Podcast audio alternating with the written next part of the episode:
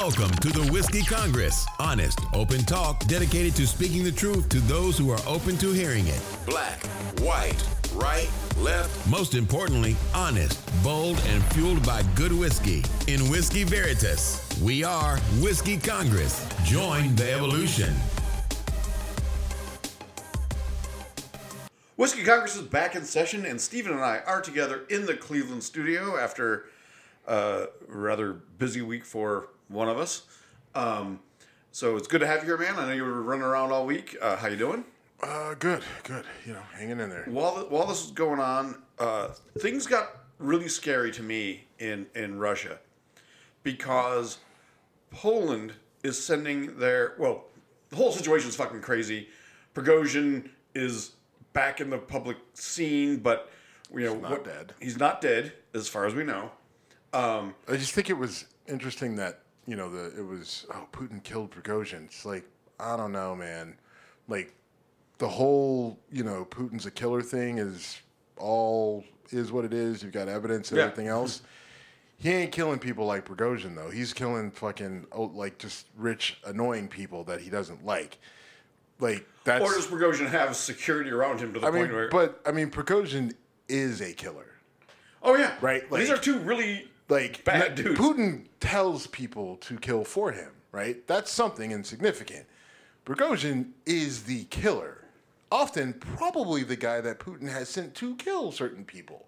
So I just always thought the idea that Putin had Prigozhin killed. I'm like, I don't know, fam. I mean, Luca Brasi got killed. I'm just saying.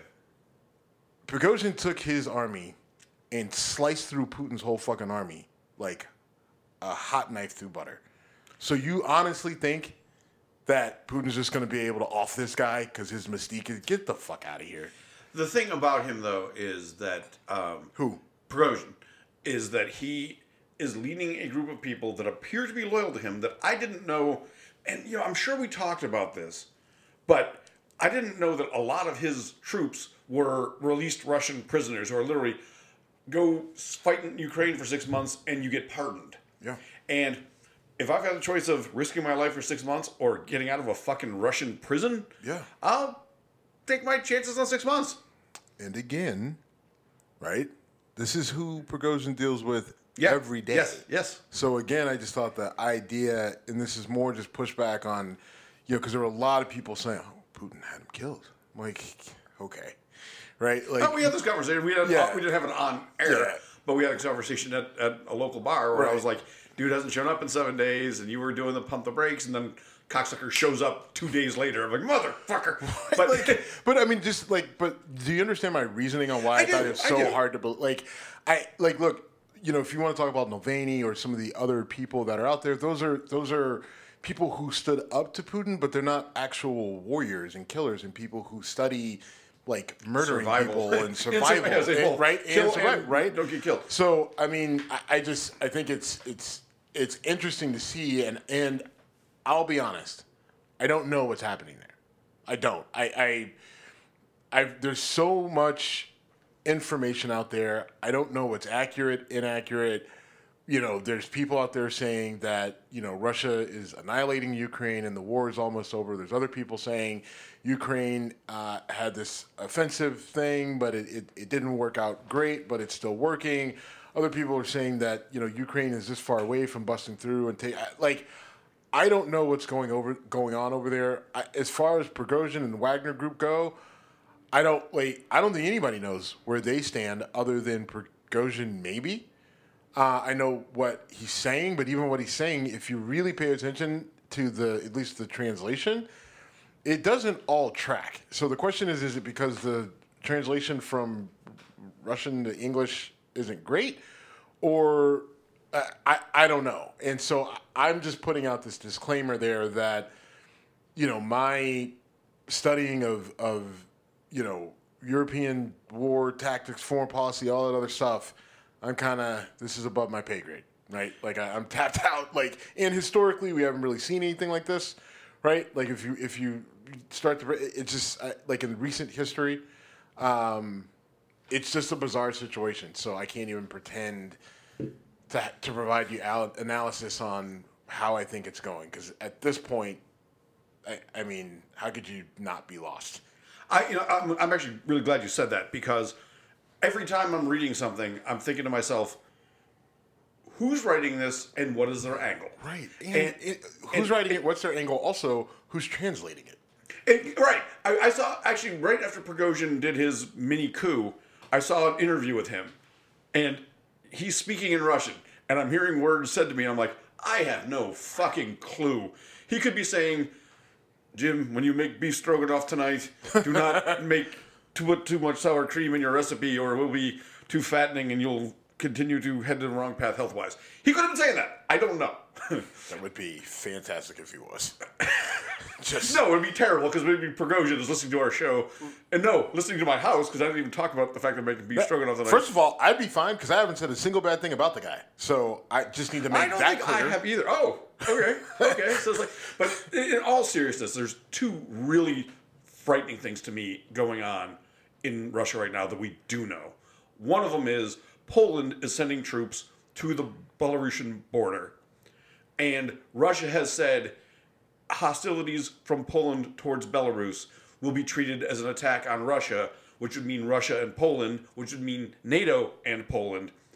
Right at the beginning of this, I remember telling you I would love to know what it felt like in the 1930s in Europe as the World War was starting to, you know, progress. It's a weird, it's a weird request, but No, anyway, but no, I, I get what you're saying it's- historically. It scares the fuck out of me because that could tr- be the trigger point. And in the 30s, probably no one thought, "Oh, we're not doing this shit again," and they did. I, I don't think anyone's under any illusion about the possibility of a, a, a large regional war or world war. I don't think anyone. I, I think everyone is on the edge of their seat trying to figure out wh- what direction this is going to go. Um, like I don't think anyone's sweeping. I think there are people. I think there are people in the media that are trying to sweep it under the rug for one reason or another. But I don't think. I don't think there's any government. I think most people that are paying attention to this recognize the risk of one of these other, like a third party country, Poland, Belarus, someone making some sort of a misstep that's mistaken the wrong way by Russia. You and once you pull NATO in, then it's a world war. Yeah. Right. Yeah, That's that- it. that- once you pull NATO in heavy and and we get involved, right? Because it's not just NATO versus Russia at that point, right? Because then what happens is you've got North Korea, North Korea, China, Iran, all these other actors in Yeah. the theater that feel the need to make a move for one reason or another to take advantage of some perceived or actual weakness that gets exposed in the scrum. And so i i- it's I don't think anyone's under the illusion that the, I, I think this is different than that period of time because I do think that people got caught sleeping, right, for World War II. U.S. being hundred- the number one, Yeah. right? I mean, you know, the Japanese come in and, and blow up Pearl Harbor and just like, oh, here we go. Now, the other thing with that though is that you know Roosevelt had been working back channels the entire time, right? Sure. Leading up to that point, because as much as we projected an isolationist position, um, we recognized that there were one risks that we couldn't afford to not try to thwart, and there were also opportunities that we couldn't afford to not try to take advantage of. Um, and we were, I think, trying to play the game of stay out of it, but get you Oh, know try to manipulate as much as you can. Uh, but then Japan comes over and says, "Fuck you! You're you're either all the way in, or we're going to destroy you." And so we said, "Oh, okay. Well, that's cute. So we're going to go ahead and eradicate, you know, the third of your country, and for a very long period of time." And I mean, that's well, right, but that's how it played out, right? The whole world tried to tiptoe around. Okay, maybe we can appease this guy. Maybe we can Yeah, but I think there's no tiptoe. I mean, I think everybody is sitting there with fucking guns on, you know, guns on fire, missiles ready to go. You don't want that. And I think you have people trying to figure out how do we. People now, I think, are trying to avoid that World War III scenario, which is why you haven't. It's gone on as long as it's gone on with with with minimal involvement from other people, other than here's weapons to stop this. Right. Um, I just I think this is a diff- this is a different moment. This isn't like World World War II 2.0, where people are under like delusions that this will work itself out. I don't think that's where we are. I think everyone knows exactly what this moment means, right? You know, choose your own adventure. We go one way, we're in a fucking world war that may tear the whole thing down. We go the other way, we may be able to salvage this thing, right? Or we still may be on a path to hell, but we may have bought ourselves some time. Like those are the only two directions that this can go, and I don't think there's a single head of state that isn't fully aware of that. I, I, I'm sure at the head of state level, you're correct. I'm thinking man on the street. I don't know that there's the awareness. In fact, I, I suspect Uh, Well, there is that- but not. then who the fuck cares? At the end of I the day, do. I do. Jim, Because okay, let me explain this. Jim, are you gonna fucking go get on a plane and go shoot someone over there? No. I'm If they come here, I mean, if they come here, right? Like, are you realistically right? Man on the street doesn't fucking matter. This this is this is why we elect people, right? These this is this is why we elect. This is why we like. This is their like. If a world war breaks out, right? Whether you thought it was coming or not, whether you're surprised, like whether you like, I'm fully prepared for it, right? I like I just I feel like something's going to break the wrong way. NATO's going to get involved, and boom, we're going to be in it. Okay, so Right. Steve's ready for it, right? Are you- are you- are you- are you gonna go or over there? whatever. Well, that's that's what I'm saying. Like our thoughts, like we have our thoughts on this, but those who need to be prepared for it are the heads of state. And I think in World War II, there were literal heads of state that fell asleep at the wheel. Now, them being prepared for it, does it change the outcome? Does it change the progression? Likely changes Yeah. how things go, but it may you may you may not have been able to stop World War II from happening. But who knows? Maybe you could have done something. Something history plays out different. I think if others were better prepared for what was coming down the pike. Now, this time, I think we are prepared for what's coming down the pike. But the issue is, I, I don't know if we have a clear picture of who's on whose side. Right? You're talking about in terms of like China and and and I, I think there's a lot more, Um, ambiguity? yes, than that. That's the thing that I think would catch the average person off the street is how some of these other countries start to where they go, especially African countries, Middle Eastern countries, right? I mean, I think that most people, you know, don't put much thought into that, whatever. But then I, I, I just, my concern with BRICS, right? Um, you know, Brazil, Russia, Iran, China, Saudi Arabia, all that, like, I, I, I have concerns. Like, and so who's loyal to those groups? And then what, what all does that mean? There's a position about currency. We know the U.S. is under crazy pressure due to debt and everything else. Like, is this an opportunity? Let's try to, you know, suck them into a war and then, you know, pull the clamps down on them and, and, and bankrupt them. I, I don't know. Like, I just think this situation is a lot messier than World War II, but it's not due to lack of awareness or preparedness. Um, Well, it is partially due to increased armament because Yeah. everyone you're talking about has nuclear weapons. And in World War II, one country had a nuclear weapon and they used it. yeah. And uh, I forget who it was, but uh, but uh, well, was South Park Dolphin and Whale moment.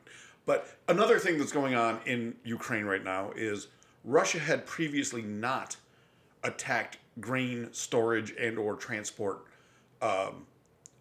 you know, issues. And now they are. They're blowing up grain transport, they're blowing up grain storage, and that impacts the world's hunger situation. And you want to really make the whole world go fucking crazy? Make people start starving on the streets. Not that we don't have poverty, not that we don't have hunger, but you know, Ukraine's impact on the world's grain supply is massive and it, it kind of got disrupted early in the war and then got stabilized because everyone involved said okay we can't have this and now it's an issue again and that scares the shit out of me too Yeah, I mean, that, that, that- yes. Um, you know, there's no ifs, ands, or buts about it. Um, there's not a whole lot else to say about it other than it's one more thing to watch. Um, not that people haven't been watching it, but now, you, now you have to pay even more attention to it. And, like, not only what's the impact on the hunger situation for the world because of the amount that they supply throughout the world, but then what does that do to market prices, and then what does that do to other Inflation, right? and- Like everything else, right? Everyone's complaining about inflation, and you know, U.S. is I think at like six point seven percent or something like that in terms of inflation, um, and and so is this, you know, you thought you were going the right direction, but then if you've got a, a you know, uh, pressure on a, a, good like this, um, you know, a commodity like this, then then do you start to lose any sort of traction that you had, you know, with reversing inflation? Um, you know, uh, just a lot heavy implications on what's going on over there that that can't be lost. And like I said, it it just this is so layered and complex, um, and there's so many unknowns.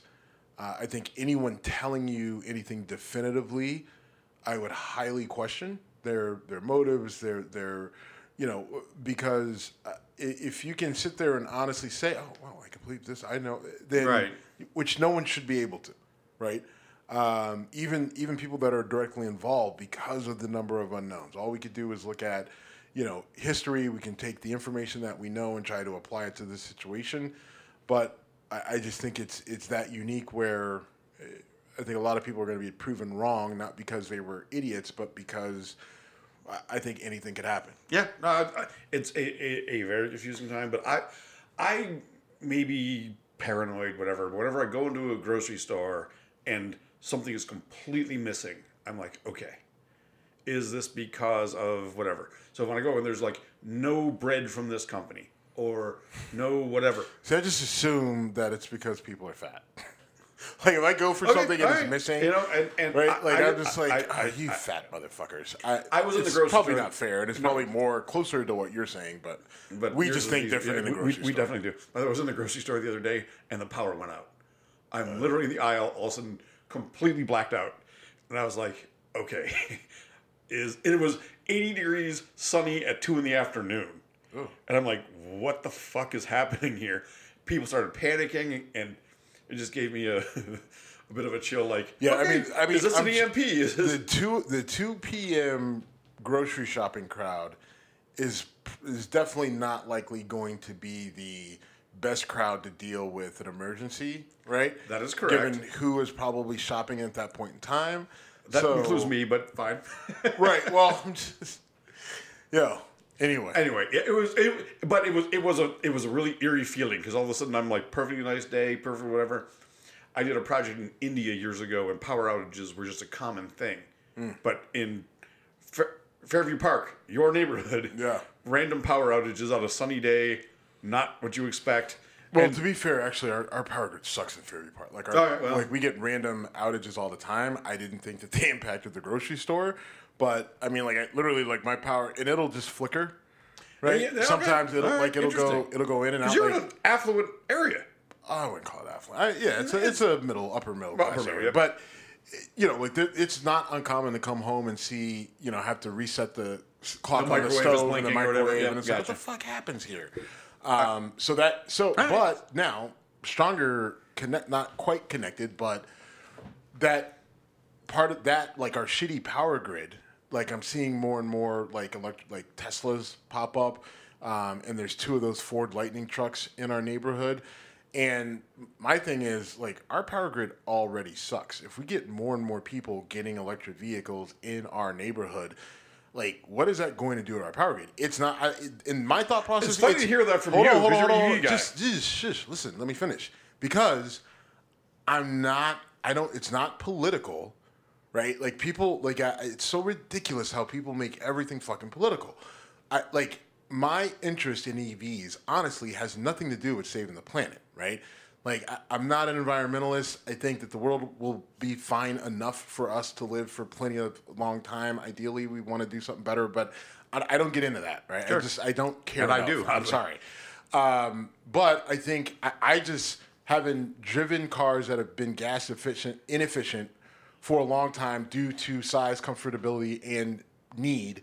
Um, I've always said that if you put, if you give me an EV truck that can compare similarly to in, in performance to what mine does, and has a look that I like, right which is important I, i'm paying 50 60 70 80 thousand dollars for a car i'm sorry i want to i want to enjoy how it fucking looks right? It's why I will never drive a minivan. I think they look stupid. I think they look like dry, like dicks with wheels. I don't want to fucking drive one. Oh, it's more practical and you got more space. Fuck you. Fuck your minivan. I'm not taking it. I don't care if it's the last car fucking Enterprise has. I won't drive one. Like I fought with people in Enterprise to the point where it's like, all right, well, good luck getting me out. Right? And is it worth calling the police over just getting me another goddamn car besides a fucking minivan? So give me something that I like. So that's why I hate Elon Musk because he got me all hyped for a Tesla truck and then he fucked me with that cyberpunk bullshit. Two weeks in a row, by the way. right? So then, so then Ford Lightning comes out with this, and I kind of like, but I just I hate Ford, so I can't go that route. And Ram is finally starting to catch up to the game. But anyway, my whole point is, if you get more people in my neighborhood, including me, then like will it be possible for me to like watch TV or wash my clothes because power like I have to imagine that's going to be a drain on our power grid. So that makes me think maybe maybe it's not such a great idea. I I don't know, but it's just weird. So Yeah, anyway. we've, we've gone completely off the off the rails. rails. All right, so we, we, I just want to mention that there are rumors that Trump is going to be indicted again by the feds again. Nothing has happened yet. So I don't understand why can't why can't we just wait until he gets All right, indicted well, to talk about it? We, can- we can, and we can move right on Well, to he Ron get- DeSantis. you know, I mean, just it, it's out there. It's talked about a lot. I You know, I, I know, and and I fight back even on our social media. Like people like this is news. I'm like just as a heads up, this is not news, right? Like, oh, he got a target letter. Okay, well, guess what's what's like the news is the fucking indictment when that comes.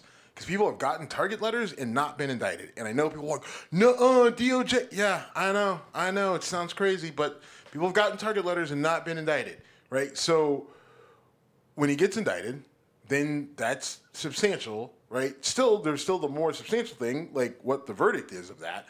Um, but at least let's get to the point where he actually gets indicted before we, you know, Sure, get our right. panties in a bunch. We've gotten th- 30 or a minute and a half of discussion. That's good enough for me, but it is worth keeping an eye on. You brought some Ron, DeSantis, Ron DeSantis news to my attention, which I did not know about.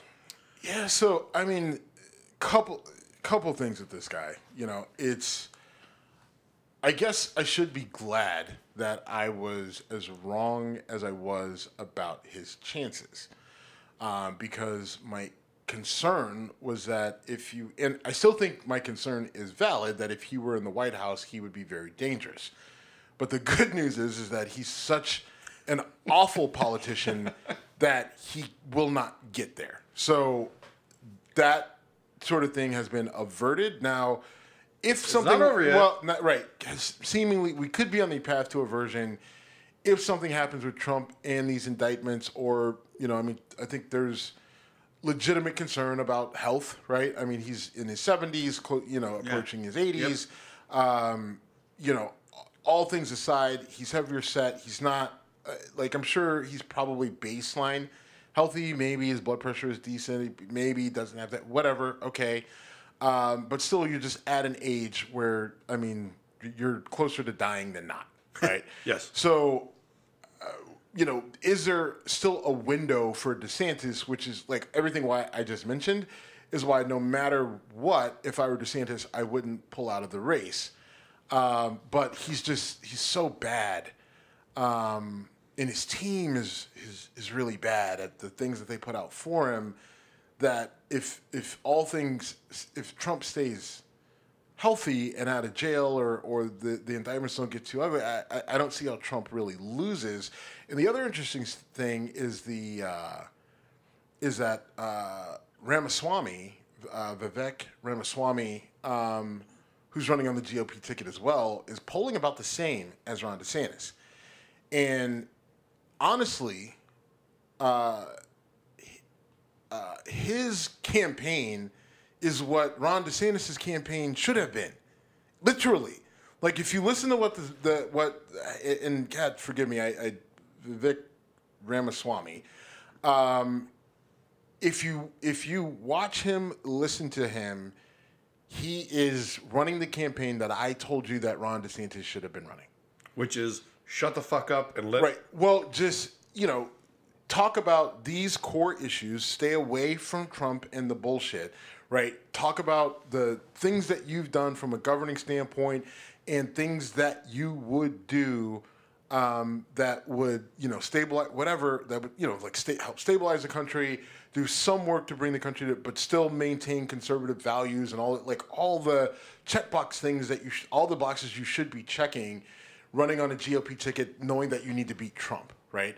Um, Ramaswamy is is following that playbook perfectly, and if you think about it, he has literally come out of nowhere, and he's running neck and neck with Ron DeSantis. Now that's light years behind Donald Trump, but I think in this particular race, this is one. Unless you're like Nikki Haley, go away. You know, Tim Scott, go away. Um, other two people at the bottom, Chris Chris Christie. Christie, go away. Right, like you're polling at three percent, five percent right now. You're not gonna like none of you have a dynamic enough personality or enough of a spine to say anything that's going to boost you. Right now, everyone. Chris Christie's I mean, but Chris Christie. I mean, yeah, but we've seen this out of him before, right?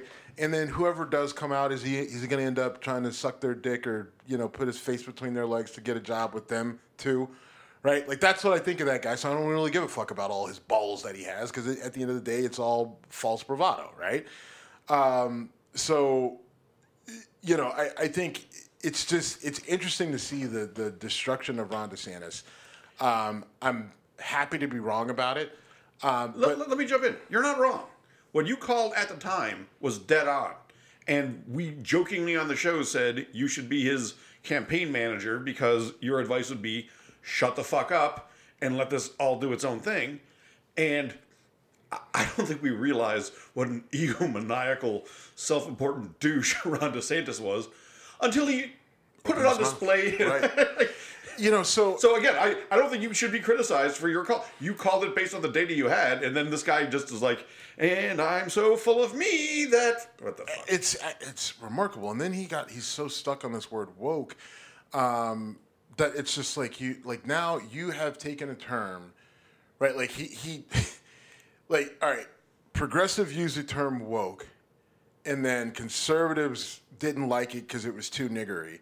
So then they took it and started using it as an insult to progressives, right? And and that was working, but now Ron DeSantis has used it to the point where it is now like used against him by his own conservative counterparts that don't like him, right? Because he uses the word so much. It's bizarre. Um, what? The, this reminds me of when uh, Rudy Giuliani was running for president, and they said all he can say is a noun, a verb, and 9/11. All DeSantis can do is this, this, woke, woke this, woke It- that. But at least with 9-11, like 9-11... At least he did something on that. Yes, right, he was a hero. Did something, right? Like, I Yeah. mean, th- Which makes it worse. Right, like this is this is ridiculous, right? So, with Ron DeSantis uh, in Florida, and they're educated, like they've they've changed how they're teaching slavery in schools now. And one of the key points is they're they're saying that they, you know, the benefits of slavery is that you know slaves earned or learned these skills that they were able to take once they were free and, and use them to, you know, start careers and build Yeah. wealth and jobs and family and everything else. Like, um, and the system, system didn't work against them after that, so it was all good. it's and it's it's insulting because you have to understand that the African people, whether they came directly from Africa or they came from the way of the Caribbean and the West Indies, like these people had skills, like they had survived forever without the involvement or experience or knowledge of white people at all, right? Um, they knew how to grow certain roots and vegetables to eat, and they knew how to take care of meat, and they knew how to make different things. And they, they, you know, like, do you know the history of pecan ice cream? I do not. Butter pecan ice cream? I do not. So, in the South, uh, Jim Crow, uh, black people couldn't have vanilla ice cream because it was so good. White people liked it so much, and it was so pure and it was so white that black people shouldn't be allowed to have it. Like that's an enjoyment that they should not have. So, um, there, a black man in Louisiana uh, added basically pecan. Now he came up with the whole process of making Sure. candying and the pecans and getting it in the ice cream or whatever, but then that's how black people were able to enjoy butter pecan or basically enjoy vanilla ice cream was through butter pecan, right? So you take vanilla ice cream and then you basically put it on steroids, but because it's brown, like then it's like not as offensive to white people. I don't know, right? Racist white Sure. people are bizarre. right? And so the fact that vanilla ice cream bad, but butter pecan fine for Negroes is What's you funny to figure out how to when make you say the word vanilla, I think boring. Like, Exactly, right? But I mean, it was just you know, but in, so in 1920, whatever, maybe it was amazing, but I, exactly. But that's kind of the history, like I crash did- I course did in not know about that. butter pecan ice cream. I'm going to come back to that two sec- two issues from now. So go But ahead. again, it, it goes to show you just the creativity and the knowledge that was already there with African people who literally like it was the things that the Africans knew and understood about agriculture and having to you know farm different lands in Africa that were very very difficult um, understanding different roots and I mean because like there's so much that comes from medicine from things that people brought from Africa to you know take care of wounds after being whipped and to take care of their hands and fingers after picking cotton all day or whatever you know the, like the shit that they did with sugar in the south or, or in Louisiana like those skills were not things that white people taught. Like you got to remember who these white people were who were enslaving them right? They were white people with very limited skills themselves right? Who a lot of the stuff they learned they learned from the natives who got here that they then summarily killed and then ushered off into little reservations all over the country. But like That was a good whitewashing. right. I mean it, it, but i mean like the, the, they were all you had this group of people who themselves had limited skills right and knowledge and the africans brought a lot of it which was what allowed these plantations to thrive um, that gave the us the power that it had because it was able to generate these goods and assets without paying a labor force. Right. right? Um, and so it just it's an insult one to just black people in general. It's also an insult to history and historians. Um, and then ron desantis says well you know we're everything we're teaching is based off of fact and and you know those people i'm sure you know like they went off to be blacksmiths or whatever. So this is factual and you take your issue up with the department of education. You're welcome, basically. Like, right and that's exactly you, what he said. That's i mean i took almost word for word what he said. So you know, I, I've I've had this conversation multiple times, and I've talked to you about it, where I've been in situations where someone is saying shit, and I start with like, okay, I'm gonna throw something in front of you that you cannot flounder on. I'll say, okay, we know slavery happened in this country, right? Oh yeah, yeah, and we can say it was bad, and I can't tell you how many times people just stutter on like we can't say this is wrong. We can't say this is a blemish on our and i've told you the story about the bar in maryland when a black woman half black half native american i'm talking to her white coworker and i said those things and she i said like we acknowledge slavery, slavery was wrong and she completely freezes and the next day i see this girl she's like I can't believe I work with someone who could not acknowledge slavery is a blemish on this country. We got people now on social media, and some of it is just shit posting. But I mean, there are people now just actively saying that slavery wasn't that bad, and that it, like, you know, like, look at the state of black people now; they'd probably be better off as slaves. Like, these are comments that are now becoming more it, like that would have most people would have slapped the person who said it, and now we're getting to a point where you're seeing it more and more. And oh, well, that's the extreme. That's the fringe it's becoming more and more mainstream. You got Tommy Tuberville sitting there saying that, oh, white nationalism is fine. Like, I mean, it's just white people being happy to be white. What's wrong with that, right? Not taking into the historic implications and the things that have been done in the name of white nationalism. Uh, so when you've got literally heads of state in the U.S. trying to, you know, whitewash white nationalism, Yeah. then the idea of people saying that you know listen slavery was beneficial to black people and all, like you can see the direction that this is going which is why it's so imperative that people do things like vote and are engaged and understand it and not distance themselves from it and just try to stick their head in the sand And sticking their head in the sand is the like I've had three or four conversations in the last week where January sixth came up, and I'm in my Irish pubs in West Park, Cleveland, Ohio, and people are like, "Oh, I don't think it was that big a deal. The cops let them in." And I'm like, I don't give a fuck if the cops let, them. then they're complicit. Right? Like that's the part that's the part where people are just like when they come to me, oh, police let them in. I don't see how the then the police were complicit in an attempt to overthrow the fucking government. But they weren't because they said, "Okay, we're going to try to Right. keep this peaceful." That's not an accurate. Here's the problem.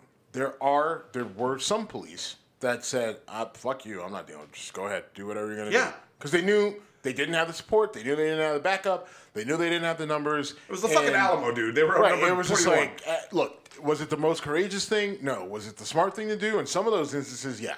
Right, like it's you, it's one, two, three, maybe four officers in a mob of four hundred people, or three, or just hundred people, whatever. Yeah. Right, like so, even if you divide it evenly and there's only hundred people, then that's one on 20, one on twenty-five. Like, okay, I don't know if that. I, maybe I do the same. Well, me, no, I'm not going to do that. I'm going to try to fight every one of them until they kill me. But that's different. You know, that particular officer didn't have that same mentality, and I'm not mad at him for it.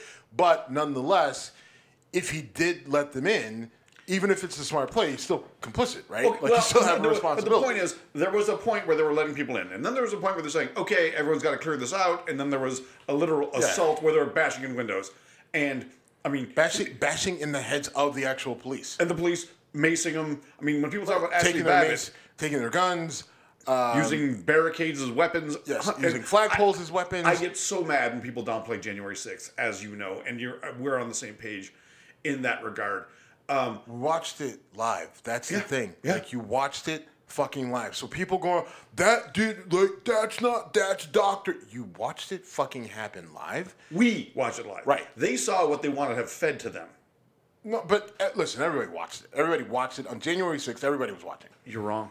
You are wrong. I know so many people who. My cousin called me on January 6th, and I lost my fucking mind. He's a conservative guy, you know, Christian, whatever. Um, he called me, and I went fucking nuts on him. And he was completely blindsided because he wanted to talk about the Bills, the Buffalo Bills. Okay. And he's like, "What's So going you on?" think he didn't? So he saw none of the Yeah, coverage. he all saw day. nothing. Bullshit.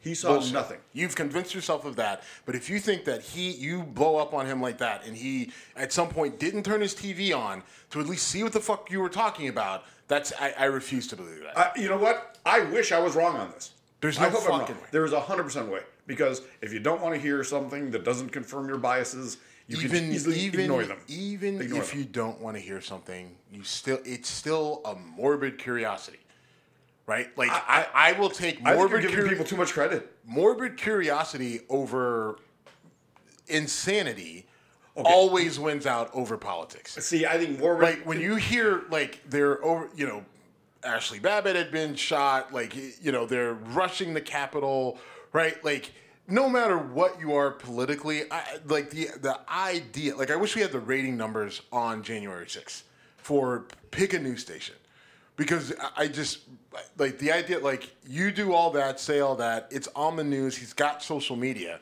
So you mean to tell me at no point on January 6th he didn't take a peekaboo for 10, 15 minutes, see what the fuck was going on? There's I, no I. I, I would Come bet on. I would bet money that he did not spend I- two minutes on it. The number of bets you've lost to me, I'll take that. back. Okay, well, I didn't have to bash my um uh Beto oh Beto O'Rourke. Beto O'Rourke, Yeah, yes. yeah. Um, that wall is still perfectly intact. Yes, and So- I have no issue with that bet, mostly because you didn't think to actually have a counter. like if if if I lost the bet, like you didn't have anything for true. me, That's- so that was well, a no, great I- bet for That me. was a great bet for you. Right. There were no consequences. You said something. I'm like, if that happens, I will smash that wall with my Right? fucking I head. like, okay, cool. There's just nothing. I lose nothing here, literally.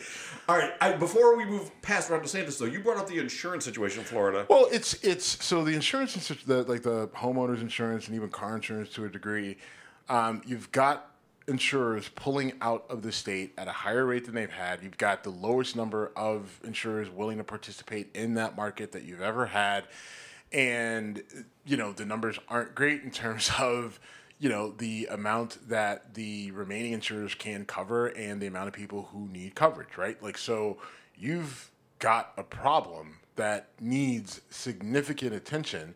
And you've got a governor who is out there promoting defending this this education of slavery and talking about you know he just put out this big thing about how he wants to investigate uh, Anheuser Busch and InBev over the whole Dylan Mulvaney marketing thing because a lot of people lost a lot of money, and that's it, did they try to manipulate the markets? Now it's full, it's utter bullshit. It's not going anywhere. Right? But it's just like, why don't you investigate what the fuck is going on with the insurance companies literally pulling out of your state left and right because of the whole hurricane situation and the fact that they're just tired of paying for it, right? Like, so, and look, you can't stop the hurricanes, and the insurance companies, I'm sure, are indeed very tired of having to replace houses and everything else that get completely leveled. Um, and I know a little bit about this because our company deals in concrete, and so there are certain requirements that are favorable to a company like ours. Um, if we can get down there to build, you know, requiring concrete building, but as governor, shouldn't you be doing like shouldn't you be actively fighting to figure out how to keep insurance companies in your state insuring people's homes so that you don't create just the you would have Florida would have the widest income differential if that were to happen, right? Because it, like you'll you'll only have a few insurers remaining, um, and premiums are going to would be so astronomical that only a few people would be able to afford it, and then I I don't even I, just the consequences of this are devastating and they're pending. Like this is not this could happen. This is like this is going to happen if there isn't high level government intervention. And I don't know what Ron DeSantis is doing about it. And every time he's had an opportunity to at least address it, he chooses something anti woke, you know, some anti woke policy that he's passed to, to hang his hat on. What what? So I lived in Florida, um, twenty some years ago, and I was told if you buy property in this area, you basically cannot get flood insurance because it's gonna happen. Things have gotten worse, and the lack of insurance, lack of ability to get insured, will directly Jim, this impact. isn't, we're not even, this is, you can't get any coverage on your home. That's my point, Right, And, like, and not that's going just to flood impact. insurance, that's right, going to but, like- impact. okay, Right. but that's going to impact real estate in a huge way. Florida real estate went through the roof, collapsed, bounced back strong, and it's going to collapse again if one major storm takes out your ability to get insured. I would love to have a condo on the beach in Miami, in theory. But in practice, no fucking way would I buy sea level property in a state that's not going to insure anything. Right. Um, I mean, we, I mean, I would love to have a house on Marco Island. Um, and Marco, Marco, yeah. and Marco Island got devastated in this last hurricane, and I, you know, it's you were going to try to build a house on Marco Island. I and I I still kind of want to, but it's just it's it's hard. Now I also like part of it is prototyping the 3D printing concept and and specifically for Florida, so the house would be very fortified. Like this would not be an affordable house. This would not be for affordable low income. Like this is this house would be designed and to a point where it would be very expensive and not for everyone. Sorry, I can't be you know happy philanthropist guy all the time. Um, So so see, I know you're brain now you're building your dream home on Marco Island that's elevated like five feet and uh, yes, okay. I mean because that's Marco Island. Like I mean those are multi-million dollar homes Sure. down there. It's not right. Like I, I know That wasn't that was Right, that was not like, a shot at you. It's it's just like in- I know what's going on in your brain But right now. part of it is to, to market directly to them, right? And also have one there, right? So, but part Thank you it, for putting in the second if I build the house the way that we would want to build it to showcase its uh, uh, resiliency, then I can get away with, I, I may be able to get away with whatever I can get away with in terms of sort of patching together insurance in that particular instance and almost as a test case for this scenario. Like, hey, um, you guys, you're not going to be able to get your house insured down here, but what you can do is you can really, like, you can spend extra money on fortifying it and making it more resilient. Um, and then whatever patchwork insurance you can get, you can get if you can afford it. So here's the way. That's what I'm thinking. right. But anyway, All right, I, I'd love to move on because it'd be great to hear from Ron DeSantis on that issue. That's all I'm trying to say. Mr. Sanctimonious, you can call us at, at Whiskey Congress on Instagram and Twitter and threads. Um, moving on, though, I, I, there's two instances of bad journalism this week that's just pissed me off. One of them was Trump hits a shitty golf shot, literally toes a ball, shoots straight sideways, awful shot.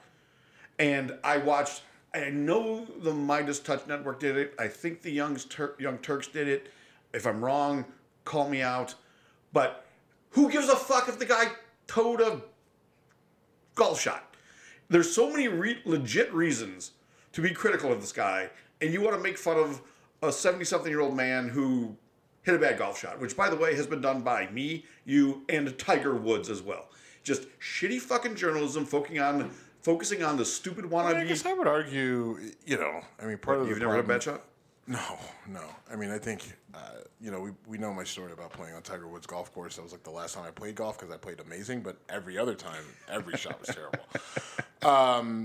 You played amazing for you played amazing for two holes. I just want to put that out there. What? You played amazing for two holes.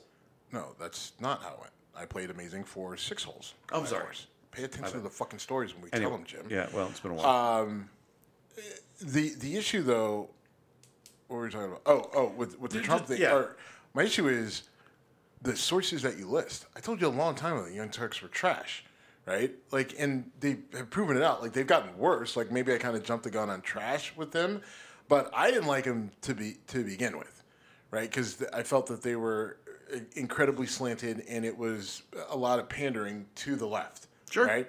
And now, like, what's that girl's name? Anna Gaspar, Kasparian. Kaspar, whatever. Yeah.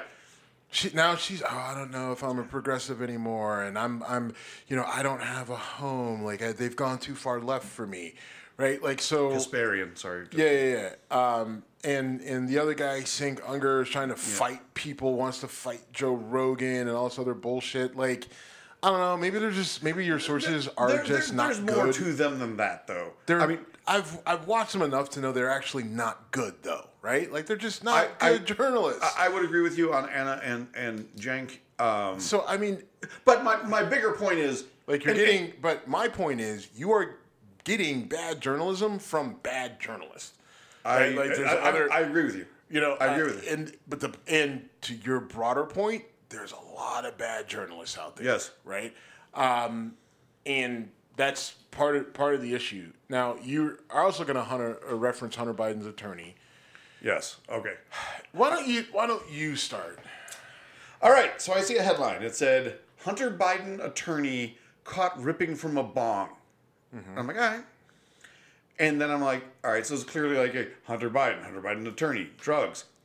He was probably smoking weed at his house in Los Angeles, where it's completely fucking legal. And by the way, I did that in my fucking house. I just don't have a balcony in LA, so you couldn't catch a picture of me doing it. Um, I mean, So it on your balcony and or on your front porch. Someone could have taken a picture, but Okay, well, I wasn't gonna rat you out. We did that like a week ago. but- it was a great fucking high, by the way. It was It was really nice. Um, here's the other thing, though. This is why I have a problem with it.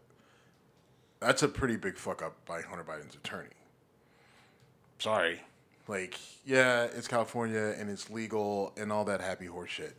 But you represent a client who's got a fucking drug problem that just pled to federal charges. Part of what's in there is like, hey, um, you can't really be interacting with people smoking weed, right? Like that's Is, is it though? Yes, it is. Like that's I mean- mean, like okay, just trust me on this. Okay, this is not my opinion. This is actual law and something that I've experienced and dealt with. Okay, so I'm just putting that out there before you say anything. Like you get like, and it's not maybe it's not fair or it's part of the problem with our criminal justice system, but the rules are what they are right? You get hit with a crime where you've got, you know, probation or, you know, anything like that, right? There's certain rules that you got to live by over the course of time of that probation. One of them, right, is not is staying away from illegal drugs. No matter what It's not illegal where he was doing it. Okay, Not- federally, federally it is. It is. There's no, there's no. It's All right, not you're- illegal. It's technically illegal everywhere because it is illegal federally. That's the problem. Like, I agree it needs to be legalized. I agree. Like, if you want to call that a loophole or whatever, that's fine. Now, you get busted with a felony. You want to play that fucking game? You let's say you But get let's say you got a let's say you got a felony over some shit, whatever, whoever, right? And you're just like, all right, that whole experience sucked. And they say, all right, you're on probation. One of the rules is no illegal drugs. Is your freedom fucking worth the argument that you're about to make?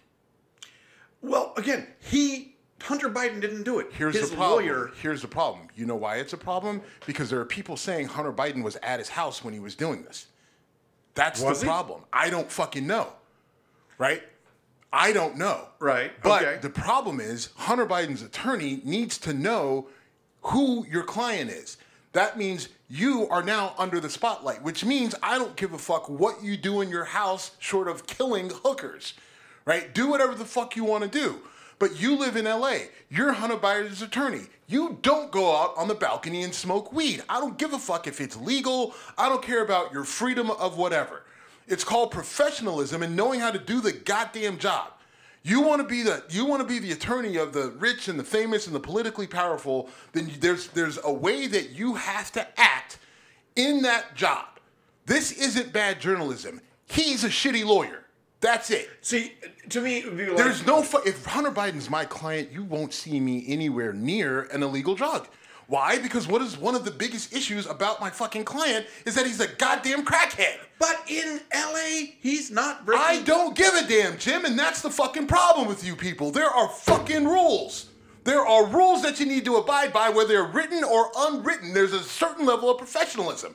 And that sloppy thinking is what gets us into this bullshit. All he had to do was do. I'm not saying don't smoke weed. All I'm saying is keep that shit in your house. And if you don't like the way weed smells, Which they've got vape pens, and you could do. You can still get just as fucking high. What in the actual fuck? Why is this so fucking hard? Like I see people defending this guy, and like there are other attorneys, and I'm like, what the fuck is wrong with you? Sorry, I'm hitting my vape pen. Here's Um, the thing. All right, here. Let me put it to you this way. That's kind of a dick move on my part. No, it's find not. Funny. Do you th- like? Could you just imagine, like, Johnnie Cochran ripping a bong, right? Yes. Dealing with OJ on his balcony. Not on his balcony. No fucking way. I mean, now was was he Johnny, sitting there Johnny chewing? Cochran going, get me out of this fucking nonsense. I got to fake putting a glove on. Can I measure that? Yes, I fucking. Was there? can. Was he crushing edibles before that? Yeah, maybe. I don't know. I probably. I would have been. But I, I'm just saying, like, I, I, I just. I, All right. Listen. So, what you're saying, all of that is valid and fine, and it's true. And if that's the fight that you want to fight, fight it. But here's the thing. You know what I like, Jim? I like to fucking win. I like to win, and I like to have the upper hand, and I like to have the advantage.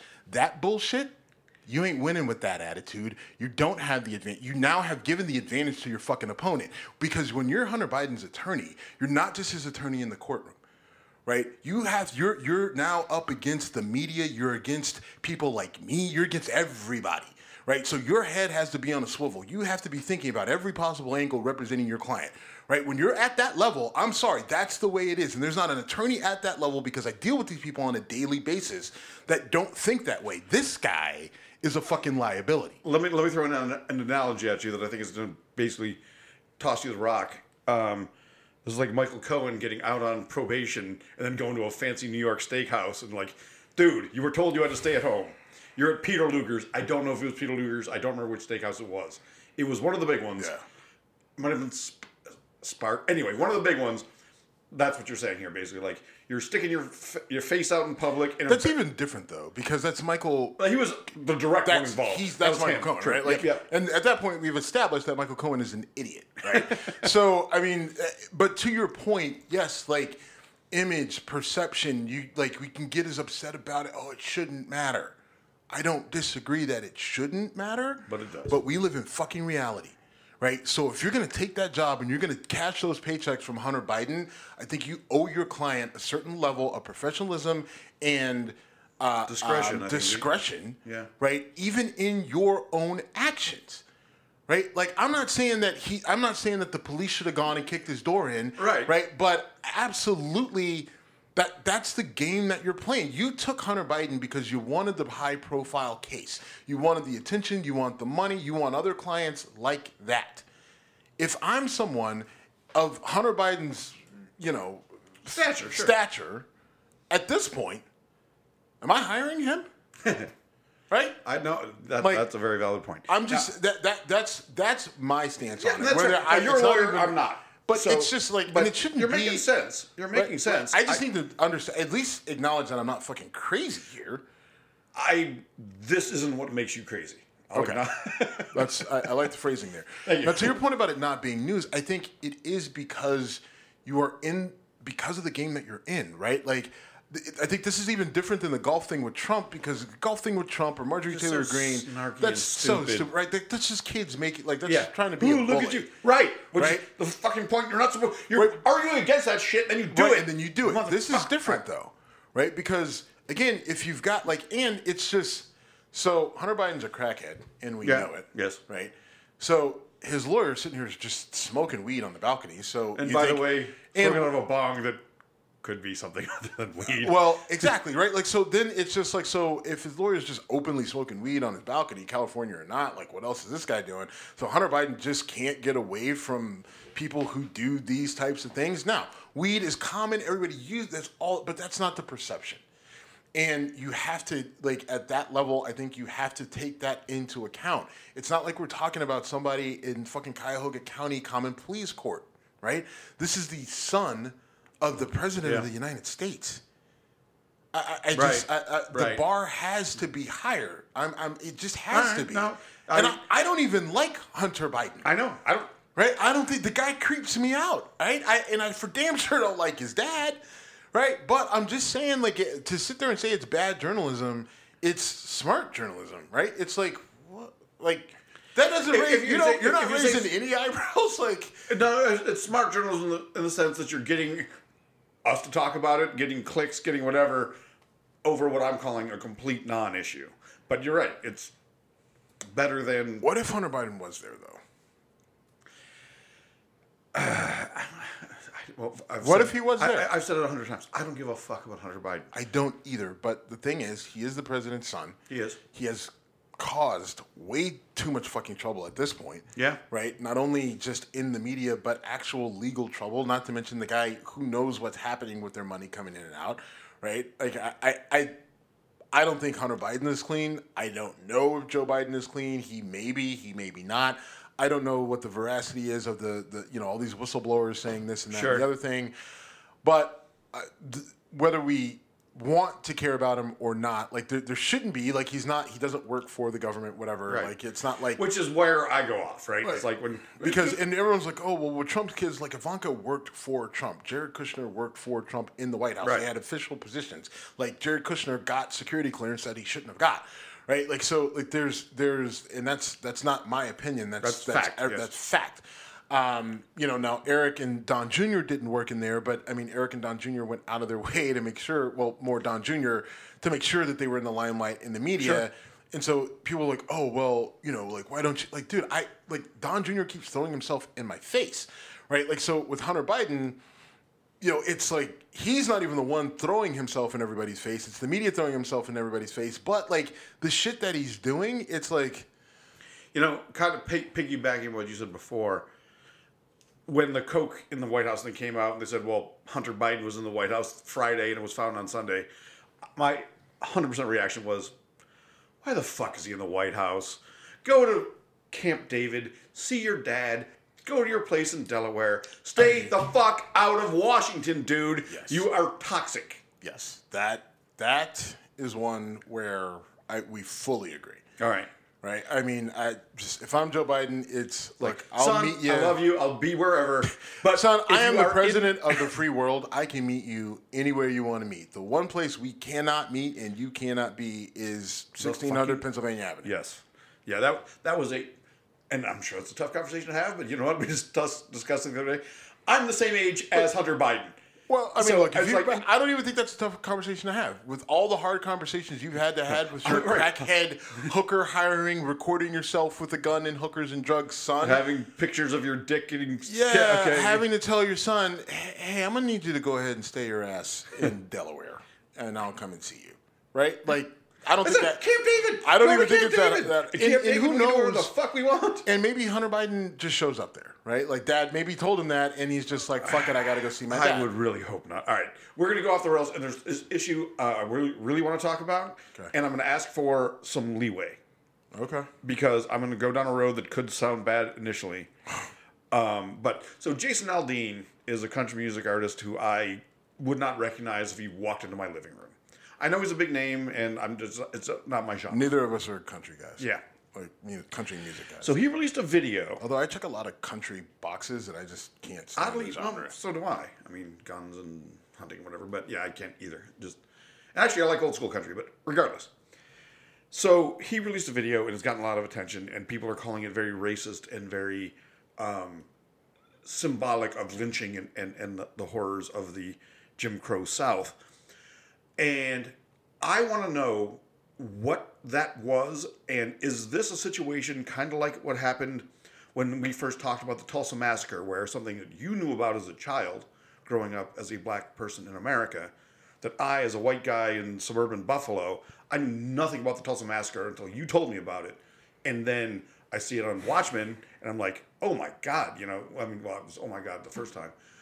Is there something about this that's specifically a trigger? That's what I wanted to ask, and I'm throwing the ball to you and saying, run with it. Yeah, it is. Like so the courthouse where he recorded this video and filmed it that's in the background was the location of a brutal lynching.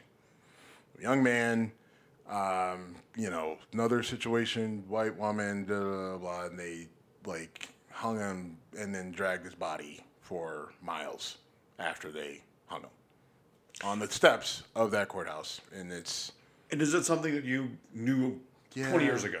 Yeah, I mean, yeah, I mean, probably, yeah, longer, longer than, that, yeah. Like, I mean, so, high school. So, so, th- so this is no accident, is my point. Because I'm getting pushback. well, hold on. Okay. I'm not the best person to ask on this, only because, again, my father was very insistent that I understood Black history and the ugliest parts of it. So the things that happened to us, like my dad was insistent that I knew.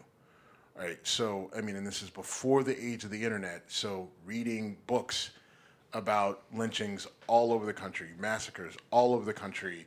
So I'm not the person to come through to this to ask, did you know about this? Because yes, I did, but I can't because I don't. I didn't go around talking to people about it when I was 16 because it kind of like that wasn't cool back in 1996 to talk about you know the Tulsa massacre or something like that. So all I'm saying is, yes, I knew about it, and so for me, it's like, oh, come on, man, right? Here's the other thing. One other thing about that video, just a side note, a lot of the riot, sort of aggressive, like you know, police bashing, all that stuff, actually wasn't in the U.S. A lot of it was actually footage from Germany. In his I did, video, I, I did not know that. Um, yeah, like so, anyway, someone did the comparison, and, and they're, it's legit. But, it but, actually is. but so I, I'm going to push back. You are absolutely the right person to ask about this because, again, I was ignorant of the existence of this courthouse or, or its historical relevance. Mm-hmm. And then this video comes out and it comes up, and I'm like, oh, fuck. This is just another example. Again, the Tulsa massacres would Now, possibly have here's, this is what I'll say though. What I will say about this is, Jason Aldean probably has no idea. Well, he does now because of the video, but before this, he probably didn't know about that event. I, I listen. It, we don't teach this shit, right? We, it's not taught. It's not like you know what I mean. Like all Back this to the point of Ron DeSantis and how you want to teach. Exactly, right? Like it's not taught and they're going out of their way to teach it even less. Jason Aldean, I'm pretty sure, is probably 10 years, if not more, younger than myself. No, he's actually roughly your age. Is he really? Yeah, he's in his early 40s. Oh, okay. Either way, it wasn't taught. I can promise you he didn't learn. Like, I, I can also like, promise you he didn't shoot the video, so whoever did may right well now, have known. maybe in in, uh, my, but it's not so much like that. To me, was like, ooh, man, like okay, um, like that felt like it, understanding the historical context of the location. If you truly knew it, and you hear what he's saying, it feels like a threat right? Like the first time I watched the video and I'm looking at it and I'm I'm putting two and two together and I'm piecing it together. Then I watched the video and listened to it again with the lyrics and everything like that. Like I felt like threatened. Like it felt it came across like oh Well, Say it's- word. it's- it's- right because I'm not Antifa. I think Antifa is bullshit. Right? Like you, you're you're in the camp of oh, it's not a group, it's an idea, and Yeah, you I'm know that whatever. camp. I'm in the camp of it's just a bunch of fucking snotty punk ass progressives that you know want to fight but can't fight, so they do bullshit like cover their faces and swing bats at people.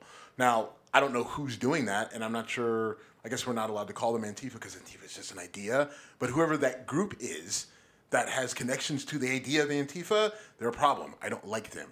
But that song doesn't feel like it's truly about Antifa. That song feels like you black motherfuckers are coming in and fucking everything up with your bad behavior in your cities and everything that you're doing. And somehow that's impacting us. Keep your shit out of our town. And if you people come to our town, we're going to fucking shoot you. That's what it felt like. Right? I mean, and and then it's like, ooh, Jason Aldean, right? Where the fuck were you when shit was going down in Uvalde? Right? Where, where were you? What, what, what was going on What's in your that on Ahmaud town? Arbery, by the way? Right? Where, where, where, where, right? Like, What small town? oh, I forget the town Ahmaud Arbery was shot in, but it won big. right? Um, And and the people, it was somewhere in Georgia, but it was it was like literally people felt comfortable saying, not only are we going to murder this black guy, we're going to record it. right. I, I don't know if that. What, so what? what I'm point saying that oh, these small towns have these great values. Fuck you, dude. Well, I mean, to your point though, that actually bolsters what Jason Aldean is saying, right? Because it's a small town, and they thought that there was a bad person coming into their town. So what did they do? Now Murdered. They murdered him, and that's a crime, right? But it's still along the lines of what Jason Aldean is saying. I guess here, you know right? what? I guess I, I'm treating Ahmaud Arbery as a human. Maybe Jason Aldean would not. Well, so that's- getting yeah, murdered in a, exactly. Like in a small. If you want to give me the small town values bullshit, having gone to college in a small town, you went to college in a small Wait, town. Wait, but hold on. But like, that's exactly it. What did I say? I listened to the song and I felt like it's a threat, right? And so what happened to our Ahmaud Arbery is the ultimate threat. They fucking threatened him and then they killed him, right? Like they acted on it.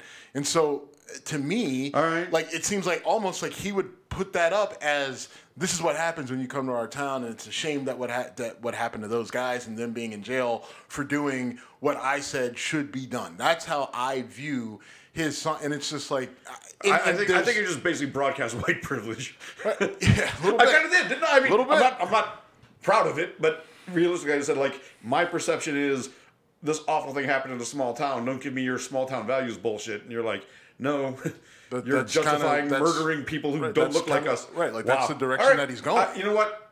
None of this was scripted, and I kind of feel stupid right now. I mean, uh, here's my other thing too with Jason Aldean is like you like so you know I mean I, I look at towns like Uvalde and Parkland. And it's just like so where was all that shit there, right? Like your fucking police caved. Yeah, Right? true. Like you had a fucking crazy person that came into your town. Who cares if it wasn't Antifa, right? It's just some asshole that's literally killing your children, and the people who were supposed to do the protecting literally pushed the fuck up. So I don't want to hear it, right? Like I mean, like you, t- people want to talk about defending the Parkland cop or whatever. It's just like, look, when bullets fly, especially around kids, you have one of two reactions. You run, save yourself. Can't necessarily blame you. It's survival. Or you save the fucking kids. Those who run and save themselves, I, again, I don't blame you, but you, you're you, suck, right? Period. Point blank. the end. if your job is protect kids and you Right. don't protect kids, you're not good right. at your but job. if you're a fucking adult and kids are around, I'm sorry, in a civilized place, your job is to protect the kids. It's everybody's job, right? It takes a village. That whole thing. That's like a real thing. yeah. Um, so I have a serious problem with cowards. Here's why, right? I don't know if you can say you've ever been in that position. I can.